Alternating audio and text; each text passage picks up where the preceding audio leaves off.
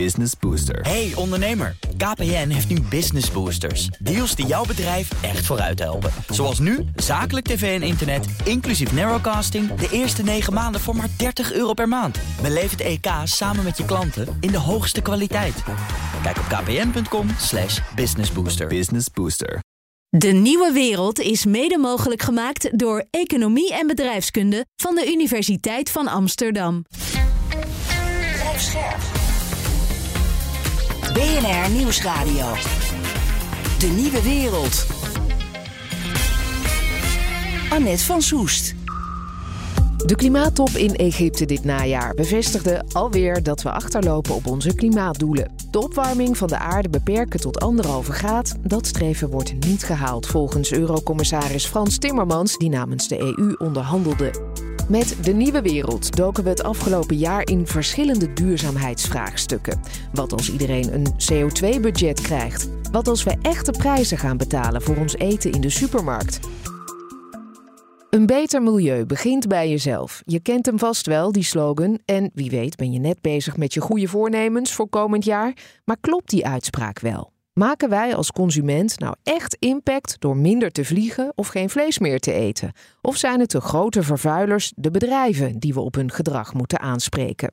We noemen dit het Responsibilization Debate. En hoogleraar marketing Willemijn van Dolen vertelde erover in de aflevering Wat als we stoppen met vlieg, vlees en koopschaamte.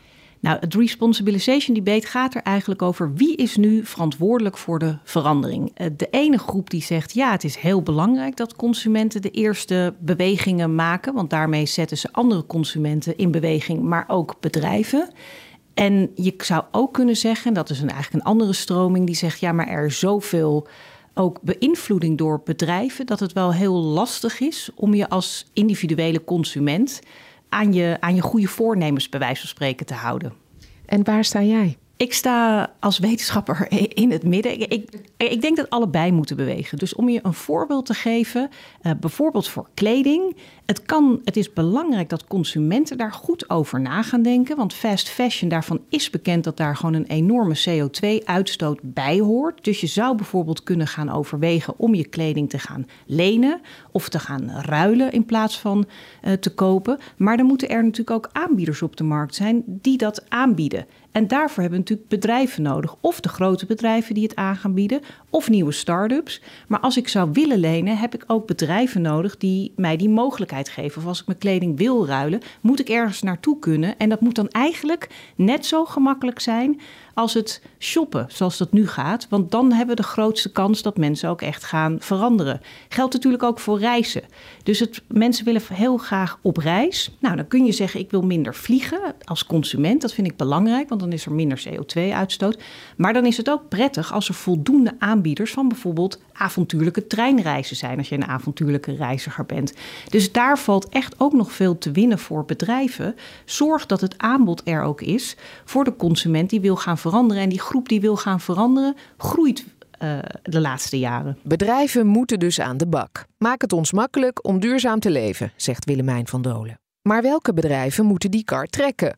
Kleine vernieuwende of grote gevestigde? Dat laatste vindt Johan Wempe, hoogleraar bedrijfsethiek aan de Vrije Universiteit Amsterdam.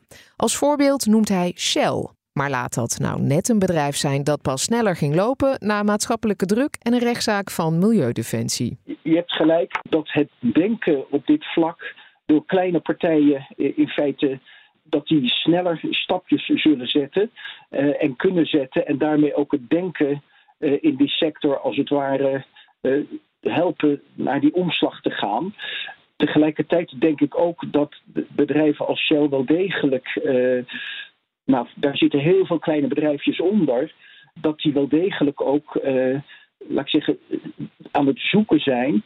En dat ze wel degelijk ook een besef hebben dat uh, de maatschappelijke rol die ze spelen, dat ze die op een, of andere manier adequaat moeten invullen. En uh, uiteraard proberen ze op de rem te trappen, maar ja, het, het, is ook een conglomeraat van individuen, een bedrijf. waar ook ze hun eigen werknemers eh, in mee moeten krijgen. Waar ze ook zeg maar de klanten in mee moeten blijven houden en die aandeelhouders erbij moeten betrekken. Dus in die zin hebben zij het als groot bedrijf wat lastiger. Maar je ziet dat ze wel op allerlei plekken met kleinere bedrijven wel uh, als het ware uh, slagen aan het maken zijn. Uh, en dat ze wel degelijk ook aan het nadenken zijn hoe ze die verantwoordelijkheid kunnen invullen. en dat is niet alleen vanuit een marktmotief, maar dat is ook vanuit een motief. Hoe, hoe bind je je werknemers? Hoe zorg je ervoor dat je je klanten blijft behouden, ook voor de toekomst enzovoort. Die verandering moet dus van binnenuit komen. En toch verschuilen bedrijven zich nog vaak achter de consument. Nog even terug naar Willemijn van Dolen. Ik denk wel dat het heel belangrijk is om de uh, verantwoordelijkheid die bedrijven hebben te benadrukken. Dus het is wel zo dat er, en dat is ook in dat responsibilization debate, als we te veel de, de verantwoordelijkheid bij de consument neer gaan leggen, dan leiden we af van de verantwoordelijkheid die een bedrijf ook heeft. Want dan kunnen zij altijd zeggen: ja, maar de bedrijf of de consument koopt het niet. Dus dat is niet verstandig. Dus we moeten echt een heel groot deel van die verantwoordelijkheid juist wel bij bedrijven neerleggen. Uh, ja, of je dat helemaal neer daar kan leggen, dan zou je echt de overheid nodig hebben met beleid en restricties. Uh, en, maar als je die, eigenlijk deze drie partijen samenbrengt, zou je toch echt wel een hele grote beweging uh, moeten kunnen maken. Bedrijven, de consument en de overheid. Laten we eens inzoomen op de consument. Wat kan helpen om ons eigen gedrag te veranderen?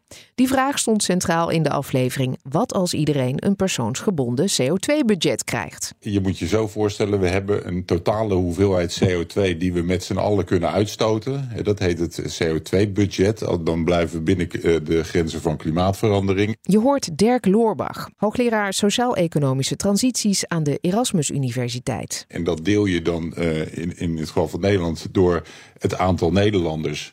En dan heeft iedereen eigenlijk een, een, uh, ja, een totale hoeveelheid CO2 die die met zijn of haar gedrag of consumptie kan uitstoten. Waar staan mijn punten dan? Hoe wordt mijn uitstoot berekend? En hoe verhandel ik die punten als ik ze overhoud? Nou ja, dat zijn natuurlijk allemaal vragen die, die, die uh, nog gaan over hoe ga je het organiseren. Maar in theorie werkt het zo dat alles wat jij uh, consumeert, uh, kan je vertalen in een CO2-voetafdruk. dus als jij avondeten eet met een flinke biefstuk, dan is er bij de productie van dat stuk vlees een hele hoop CO2 vrijgekomen. Um, en um, als jij uh, een vegetarische maaltijd uh, eet, dan is, dat veel minder CO2. Nou, dat geldt ook voor de energie die je gebruikt, de materialen die je gebruikt, hoe je naar je werk of naar school gaat, hoe je woont. Dus eigenlijk alles wat wij consumeren kan je vertalen in een hoeveelheid CO2 die er vrij is gekomen bij het maken ervan. Een CO2-budget, als het er al ooit komt, want het is een omstreden idee, is dus bedoeld om milieuvriendelijk gedrag te stimuleren. Ellen van der Werf doet onderzoek naar wat ons motiveert om ons duurzaam te gedragen. Ze is universitair hoofddocent Environmental Psychology aan de Rijksuniversiteit Groningen. Denkt zij dat zo'n CO2-budget werkt? Wat we zien is, je, je, je maakt het dan aantrekkelijk om uh, binnen dat CO2-budget te blijven. Want als je daar bovenuit wil komen, dan zal het je waarschijnlijk extra geld kosten. En het motiveert mensen misschien zelfs om wat te gaan besparen. Want dan kunnen ze CO2 uh, verkopen. Dus dan bespaart het geld. En we weten dat in principe financiële prikkels, als die uh, op hun plek zitten en als mensen ze de moeite waard vinden, dan kunnen die effectief zijn om uh, nou ja, energiebesparing, CO2-besparing te stimuleren. Hoe groot moet die financiële prikkel zijn? Ik kan me voorstellen dat als het je nou, twee tientjes in de maand kost hè, om wat extra CO2-rechten te kopen, CO2-punten te kopen, dat dat niet heel erg veel uitmaakt op ons gedrag. Wanneer gaat het echt tellen? Ja, nee, dat is een heel goed punt. Want dat is inderdaad heel belangrijk. Het moet moeite waard zijn. Uh, we zien dat bijvoorbeeld ook uh, bij onderzoek naar uh, energiebesparing. Ja, daar wordt ook wel vaak bijvoorbeeld reclame gemaakt van nou bespaar energie, want daarmee bespaar je geld. En dan gaan mensen dus afwegen van oké, wat levert het mij dan op en hoeveel kost het me eigenlijk? En dan komen mensen dus tot de conclusie over het algemeen, van, ja, dan moet ik dus best wel veel moeite voor doen. Dan moet ik misschien mijn lampen vervangen, dan moet ik de verwarming een graadje lager en lager zetten. En dat gaat me dan een paar euro per maand besparen. Ja, dat is eigenlijk niet de moeite waard. En we zien dat als je dan focust op de milieuvoordelen, zoals je tegen mensen zegt van nou, bespaar energie, want dat is goed voor het milieu, dat het dan veel uh, motiverender werkt, omdat mensen wel bereid zijn om iets te doen voor het milieu, ook al is het maar een klein beetje. Maar bij zo'n financiële focus, dan is het dus echt belangrijk dat het de moeite waard is. En het is lastig te zeggen, hè, wanneer is het dan precies de moeite waard? Dat verschilt natuurlijk ook weer per persoon. Maar dat is wel een belangrijke voorwaarde om het effectief te laten zijn. Ja, een financiële prikkel werkt dus, maar is niet zaligmakend. Want er zijn andere, andere prikkels die ons dus eigenlijk beter stimuleren of aanzetten tot duurzaam gedrag. Welke zijn dat? Ja, en dat is dus bijvoorbeeld als het gaat inderdaad, uh, daar is veel onderzoek naar gedaan als het gaat om energiebesparing. Dan zien we dus dat die focus op het milieu vaak effectiever is.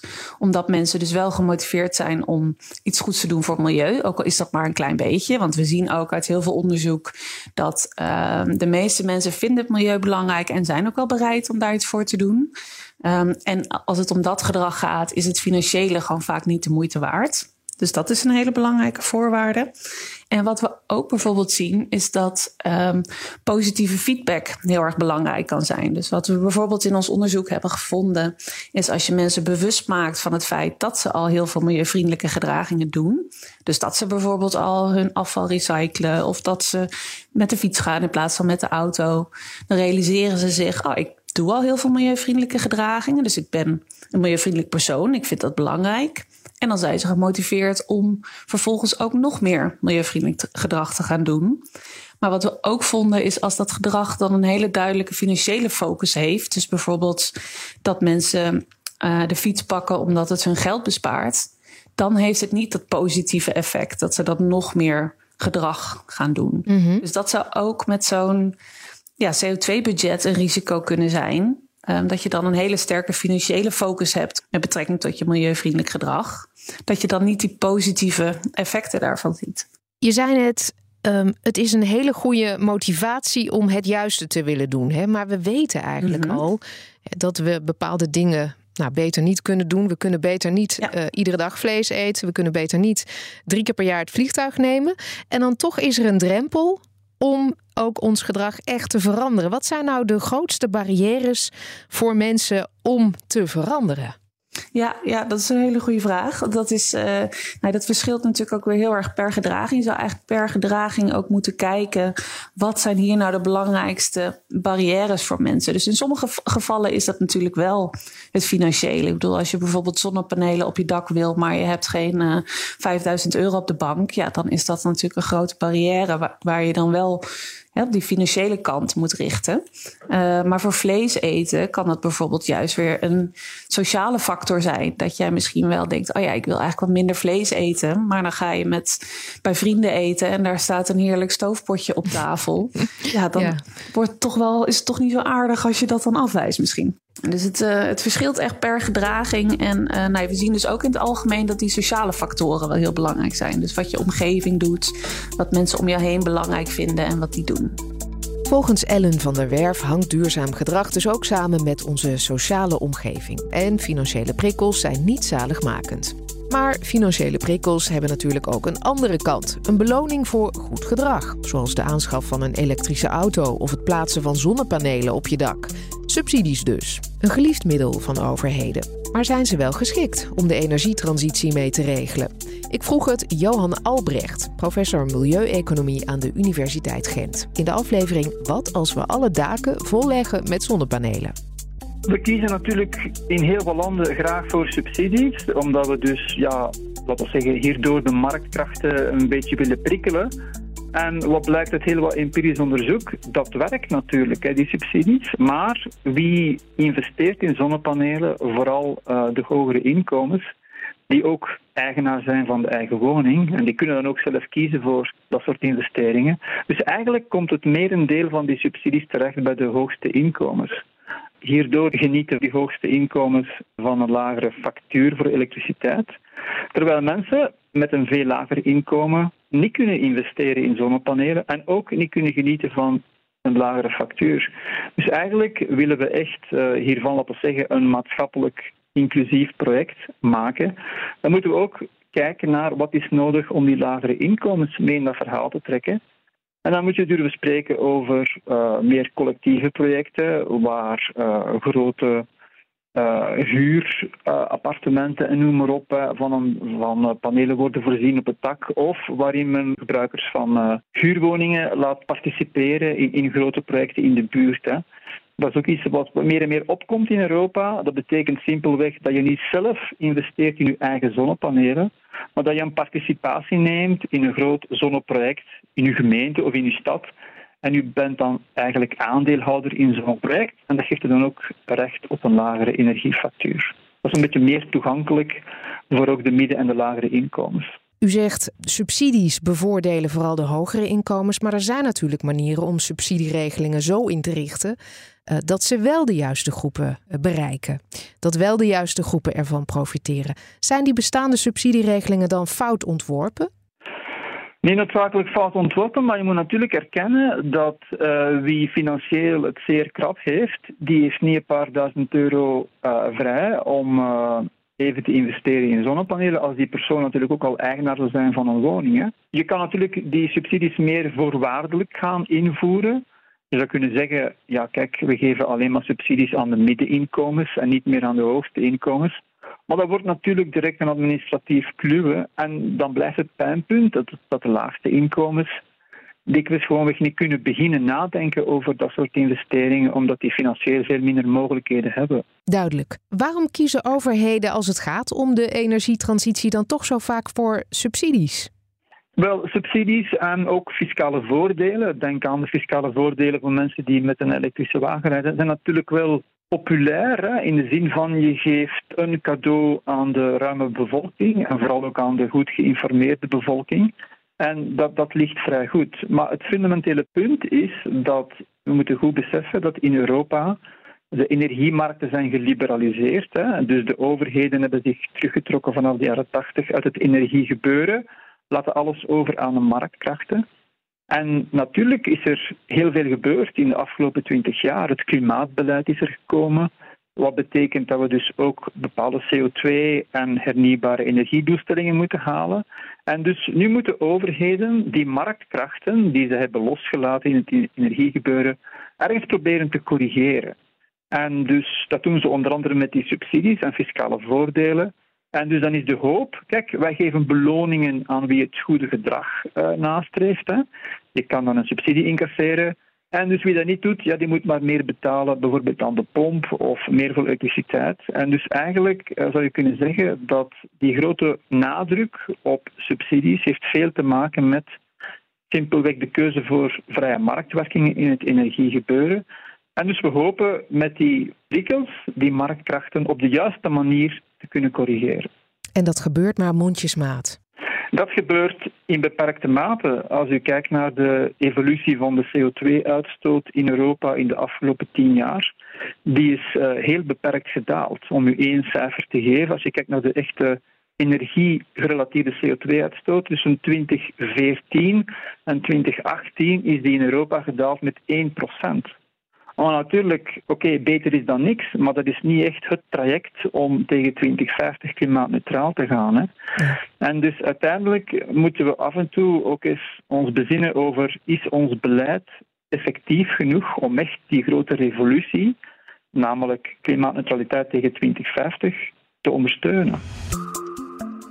Als we in 2050 klimaatneutraal willen zijn, moeten overheden hun beleid kritisch bekijken. Niet alleen op het gebied van zonnepanelen, maar bijvoorbeeld ook in de voedingsindustrie.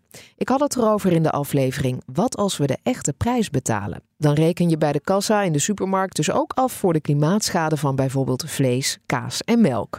Nou, als je dacht dat de inflatie al hoog was, maak dan je borst maar nat. Je hoort een rekensommetje van Michel Scholte, oprichter en directeur van de organisatie True Price. Dat varieert enorm per product. De uh, meest vervuilende categorie is natuurlijk de uh, zuivel, vlees en uh, ook wel hyperverwerkt voedsel. Heel veel suiker, heel veel vet, heel veel zouthoudend voedsel.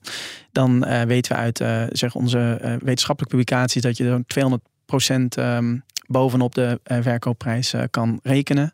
200 procent? Ja, en als je het hebt over de meer, uh, noem het uh, ja, duurzamer, biologisch gecertificeerde, noem het uh, groente en fruit, dan ja, gaat het om heel wat minder, zeggen 10, 20 cent bovenop de verkoopprijs. Hij vindt dat supermarkten moeten laten zien wat de verborgen kosten zijn. Hoogleraar Economie van Klimaatverandering Wouter Botsen was er ook. En hij vertelt wie volgens hem hier de regie in moet nemen. Ik denk dat er een belangrijke rol is weggelegd uh, voor de overheid. Uh, om uh, via beprijzing de vervuiling te reduceren en de juiste prikkels te geven. Dus de overheid moet hier een sturende rol nemen. Ik denk uiteindelijk dat de supermarkten ook moeten beseffen dat zij een, een onderdeel van zijn dit probleem. Maar ook een onderdeel kunnen zijn van, van de oplossing. Uh, ik denk ook dat nou, vanuit de, de, consument zelf er ook steeds meer een roep zal komen naar de supermarkten toe om meer duurzame producten in de schappen te leggen. En er zijn nu ook al ik geloof acht supermarkten die bezig zijn met de implementatie van echte prijzen. Ik had het net over die, uh, de aanzet in de pijp, een supermarkt. Uh, de Ecoplaza, de Odin, die zijn bezig. De Natuur uh, Speciaalzaken, die zijn bezig met het experimenteren met true prices. Ja, daar verwacht je het natuurlijk van, hè, dat zij daarmee gaan experimenteren. Maar de grote jongens, de Jumbo's, de Albert Heijns. Ja, die zijn denk ik ook hun stappen aan het zetten. Hè. Um, die, bijvoorbeeld Albert Heijn, die co-investeert in de uh, verduurzaming van uh, leveranciers. Uh, grote, noem het um, groente, fruit en ook um, zuivelleveranciers. Die willen en mas werken met Albert Heijn. Want die hebben tientallen jaren contracten met hun leveranciers. En als, zij, als die leveranciers een verduurzamingsinvestering moeten doen... dan is de Albert Heijn voor uh, uh, sommige investeringen bereid om mee te betalen. Dus daar zie je wel degelijk dat het principe van een echte prijs en het ook uh, verrekenen en het dan gezamenlijk verantwoordelijkheid nemen, dat dat in de praktijk wel gebeurt. En Albert Heijn heeft ook met het True Price um, onderzoeksprogramma, hebben ze ook, daar doen ze ook aan mee. Ja, het is natuurlijk wel moeilijk ook voor supermarkten om die prijzen echt te verhogen. Um, en uh, nog een uh, ander ding wat, wat, wat in mij opkomt is, als producten inderdaad duurder worden hier in Nederland in de supermarkt,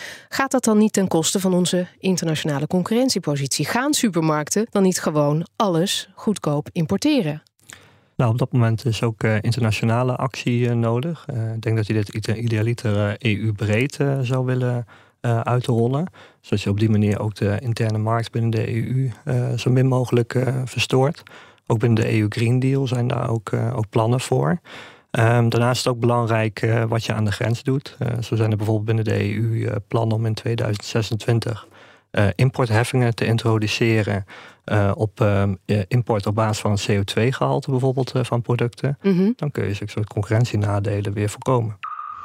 Tot zover deze eindejaarscompilatie van De Nieuwe Wereld. Je hoorde onderdelen uit vier verschillende afleveringen. Wil je ze helemaal horen? Kijk dan op bnr.nl/slash De Nieuwe Wereld of luister in je favoriete podcast-app.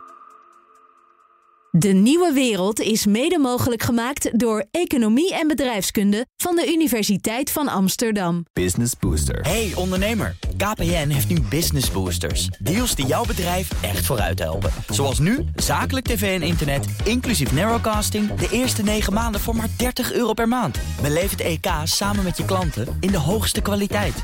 Kijk op kpn.com businessbooster. Business Booster.